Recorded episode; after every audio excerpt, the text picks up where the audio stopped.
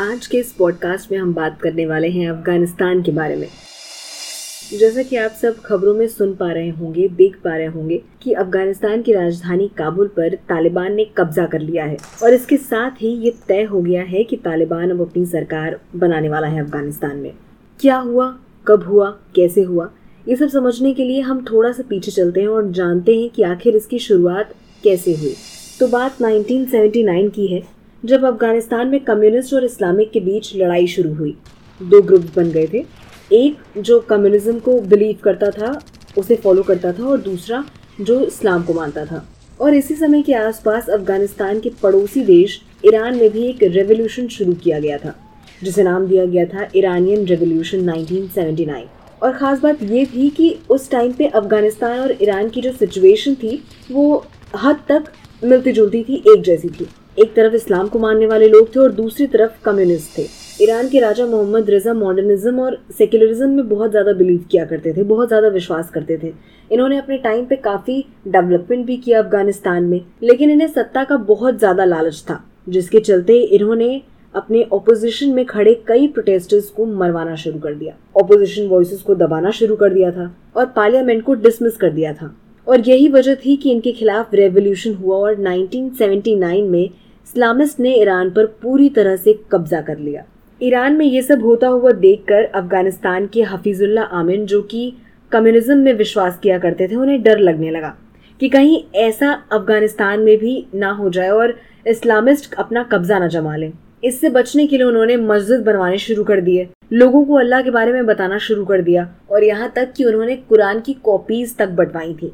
Communist होने के बाद भी उन्होंने ये सारी चीज़ें की ताकि जो देश के इस्लामिस्ट ग्रुप थे, उन्हें अपनी तरफ़ मिला सके। लेकिन अफ़गानिस्तान की जनता को ये बिल्कुल भी पसंद नहीं थे। दिसंबर 1979 में इससे पहले कि इस्लामिस्ट अफ़गानिस्तान पर कब्जा कर पाते, सोवियत यूनियन ने अपनी फोर्सेस भेज के अपना हक जमा लिया अफ़गानिस्तान पे और हफीजुल्ला को मरवा दिया।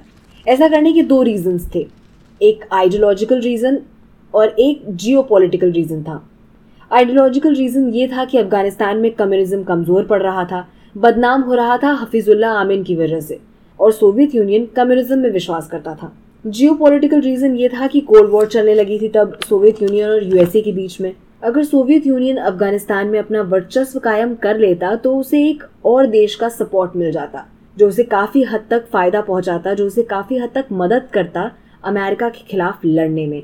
तो हफीजुल्ला आमिन को मरवाने के बाद सोवियत यूनियन ने उनकी जगह बराक करमल को बिठा दिया। As a new head of government power में आने के बाद तकरीबन इन्होंने 2700 से भी ज़्यादा पॉलिटिकल लोगों को रिहा करवाया जो उस वक्त जेल में बंद थे। अफ़गानिस्तान के रेड कम्युनिस्ट फ्लैग को नए फ्लैग से बदल दिया। करमल ने प्रॉमिस किया अफ़गानिस्तान की जनता से कि एक नया कॉन्स्टिट्यूशन उन्हें दिया जाएगा। इसके अलावा free election freedom of speech right to protest और फ्रीडम ऑफ़ रिलीजन देने के वादे भी किए थे। फाइनली ऐसा लगने लगा कि अफ़गानिस्तान में शांति आएगी, सब ठीक होगा और लोग अब यहाँ चैन से जी सकेंगे। लेकिन अफ़गानिस्तान को शांत देखना शायद यूएसए को मंजूर नहीं था। यूएसए ने देखा कि सोवियत यूनियन अपना इन्फ्लुएंस जमा चुका है अफ़गानिस्तान में और अब इस कोल्ड वॉर में शायद यूएसए थोड़ा सा नीचे पड़ने लगा है, कमज़ोर पड़ने लगा है, जो उसे कतई मंजूर नहीं था। सोवियत यूनियन से बदला लेने के लिए अमेरिका ने अफ़गानिस्तान के ऑपोजिशन को सपोर्ट करना शुरू कर दिया था। जो था इस्लामिस्ट आइडियोलॉजी में विश्वास करने वाला इस्लामिस्ट मुजाहिदीन। इस्लामिस्ट मुजाहिदीन को ऑलरेडी पाकिस्तान और सऊदी अरेबिया जैसे देश सपोर्ट कर रहे थे अफ़गानिस्तान में। लेकिन अब अमेरिका भी इस लिस्ट में शामिल हो गया था। अब बात आती है कि आखिर कौन थे ये इस्लामिस्ट मुजाहिदीन?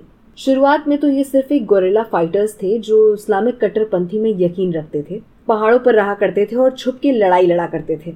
लेकिन इतने लोगों और इतने देश के सपोर्ट मिलने के बाद अब ना सिर्फ़ इनके पास हथियार थे गन्स थी, बल्कि एंटी क्राफ्ट मिसाइल्स भी आ गई थी, जिससे इनकी ताकत और बढ़ गई थी। और जिसे देखने के बाद अब सोवियत यूनियन को झटका लगने लगा था। 1978 का वक्त था जब अफ़गानिस्तान के प्रेसिडेंट थे मोहम्मद नजीबुल्लाह, जिन्होंने एक अग्रीमेंट साइन किया था पाकिस्तान के साथ, जो बेसिकली एक पीस अग्रीमेंट थी। इसमें यह लिखा था कि ये दोनों देश एक दूसरे में कभी इंटरफेयर नहीं करेंगे। इस पीस एग्रीमेंट के गारंटर्स थे सोवियत यूनियन और यूएसए यूएसए ने तब प्रॉमिस किया था कि अगर सोवियत यूनियन अपनी आर्मी को पीछे हटा लेता है अफ़गानिस्तान से तो यूएसए भी इस्लामिस्ट मुजाहिदीन को हथियार सप्लाई करना बंद कर देगा। जिसके तकरीबन 10 साल बाद, यानी 1989 में सोवियत यूनियन अपनी आर्मी पीछे हटा लेता है और अफ़गानिस्तान को छोड़ के चला जाता है। हालाँकि सिर्फ़ ये अग्रीमेंट रीजन नहीं था। सोवियत यूनियन के अफ़गानिस्तान से जाने के पीछे उसके भी कई सारे रीजंस थे। खैर, इन सब के बीच नजीबुल्ला अफ़गानिस्तान को एक बेहतर कंट्री बनाने की पूरी कोशिश करते हैं। नए कॉन्स्टिट्यूशन लाए जाते हैं। और 1990 में फाइनली अफ़गानिस्तान को एक इस्लामिस्ट रिपब्लिक घोषित कर दिया जाता है। नजीबुल्ला ने बहुत कोशिशें की कि जो कंजर्वेटिव सेक्शन था देश का, उन्हें अपनी तरफ़ लाया जा सके, देश में शांति बनाई जा सके, लेकिन ऐसा हो नहीं सका। सोवियत यूनियन के पीछे हट जाने के बाद भी यूएसए मुजाहिदीन को हथियार सप्लाई करता गया और ये सिविल वॉर ऐसी ही चलती गई, जिसके बाद आखिरकार 1992 में इस्लामिस्ट मुजाहिदीन इसे जीत लेता है और अफ़गानिस्तान पर पूरी तरह से कब्जा जमा लेता है, राज करने लगता है। लेकिन कुछ सालों बाद ही एक नया दुश्मन पैदा हो जाता है और उसका नाम था तालिबान। अब ये तालिबान क्या है और कौन था? पश्तून में तालिबान का मतलब होता है स्टूडेंट्स जो कट्टर इस्लाम को सपोर्ट करते हैं। शुरुआत में इसके लीडर मुल्ला उमर थे, जिसने 50 स्टूडेंट्स के साथ मिलकर तालिबान ग्रुप को बनाया था और समय के साथ साथ इस ग्रुप में और भी ज़्यादा रिलीजियस एक्सट्रीमिस्ट जुड़ते गए और तालिबान फैलने लगा। तालिबान को पाकिस्तान और सऊदी अरेबिया ने भी सपोर्ट किया था और ये कहा जाता है कि अमेरिका ने तालिबान को बनाया था। हालाँकि ये पूरी तरह सच तो नहीं है, लेकिन गलत भी नहीं है। क्योंकि अमेरिका ने हर वो कोशिश की जिससे अफ़गानिस्तान में डेमोक्रेसी आने से रोकी जा सके।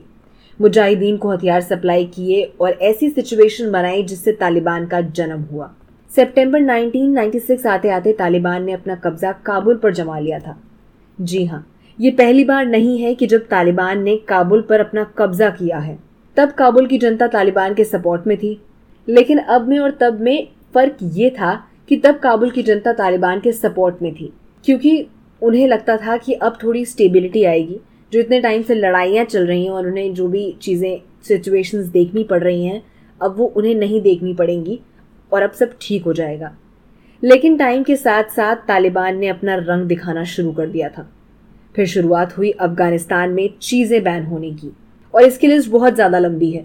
Cinema TV music VCR football chess पतंग उड़ाना यानी काइट फ्लाइंग पेंटिंग करना, एम्ब्रॉयडरी करना स्लीव्स पे फोटोग्राफी करना क्लीन शेव रखना फॉरेनर्स को यूएन ऑफ़िस को एन को, यहाँ तक कि इंटरनेट और 10 साल से ज़्यादा उम्र वाली लड़कियों की पढ़ाई को भी बैन कर दिया गया था। औरतों को बुरखे के बिना घर से निकलने की आज़ादी नहीं थी। इसके साथ ही अगर घर का कोई मर्द उनके साथ नहीं होता है तो अकेले लड़कियों को घर से निकलने पर सख्त पाबंदी लगा दी गई थी।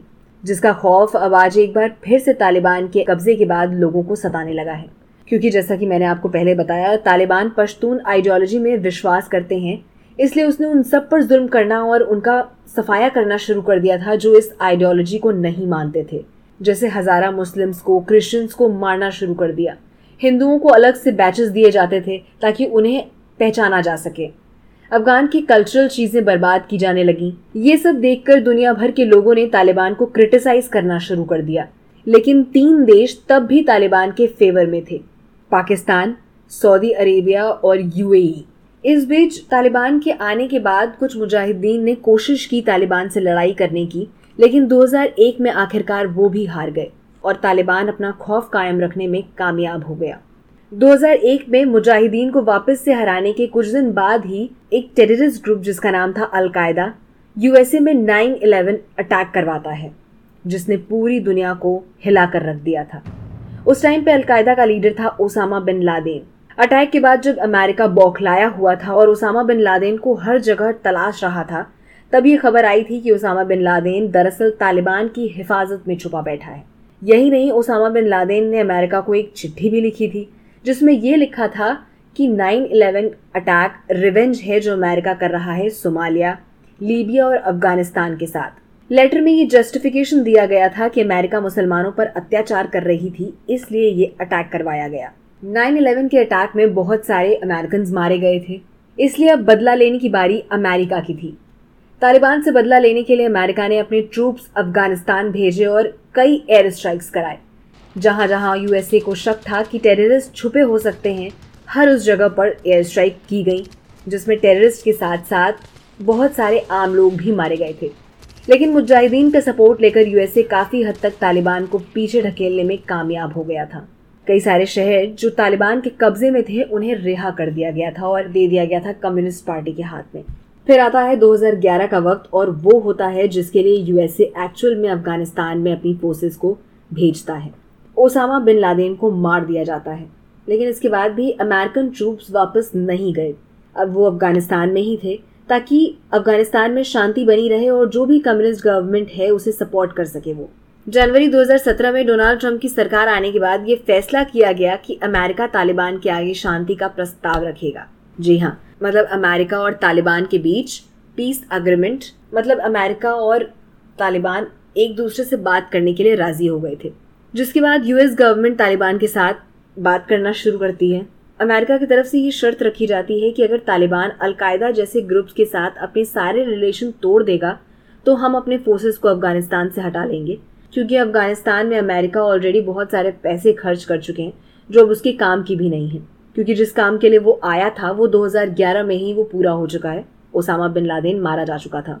2021 में जो बाइडेन की सरकार आने के बाद भी इसे कंटिन्यू किया जाता है और जुलाई 2021 में अमेरिका ने अपने सारे ट्रूप्स को वापस बुला लिया स्पेशली 9/11 की ट्वेंटी एनिवर्सरी से पहले। जो बाइडन का कहना है कि वो तालिबान को ट्रस्ट नहीं करते लेकिन उन्हें अफ़गानिस्तान के तीन लाख सोल्जर्स पर पूरा भरोसा है जो आराम से 85,000 तालिबानी फाइटर्स को शिकस्त दे सकते हैं। लेकिन सच्चाई इससे बिल्कुल अलग है। आज 90 परसेंट अफगानिस्तानी बॉर्डर तालिबान के कंट्रोल में आ चुकी है। और अफगान की सरकार अब गिर चुकी है क्योंकि अशरफ घनी देश को छोड़कर पहले ही भाग चुके हैं।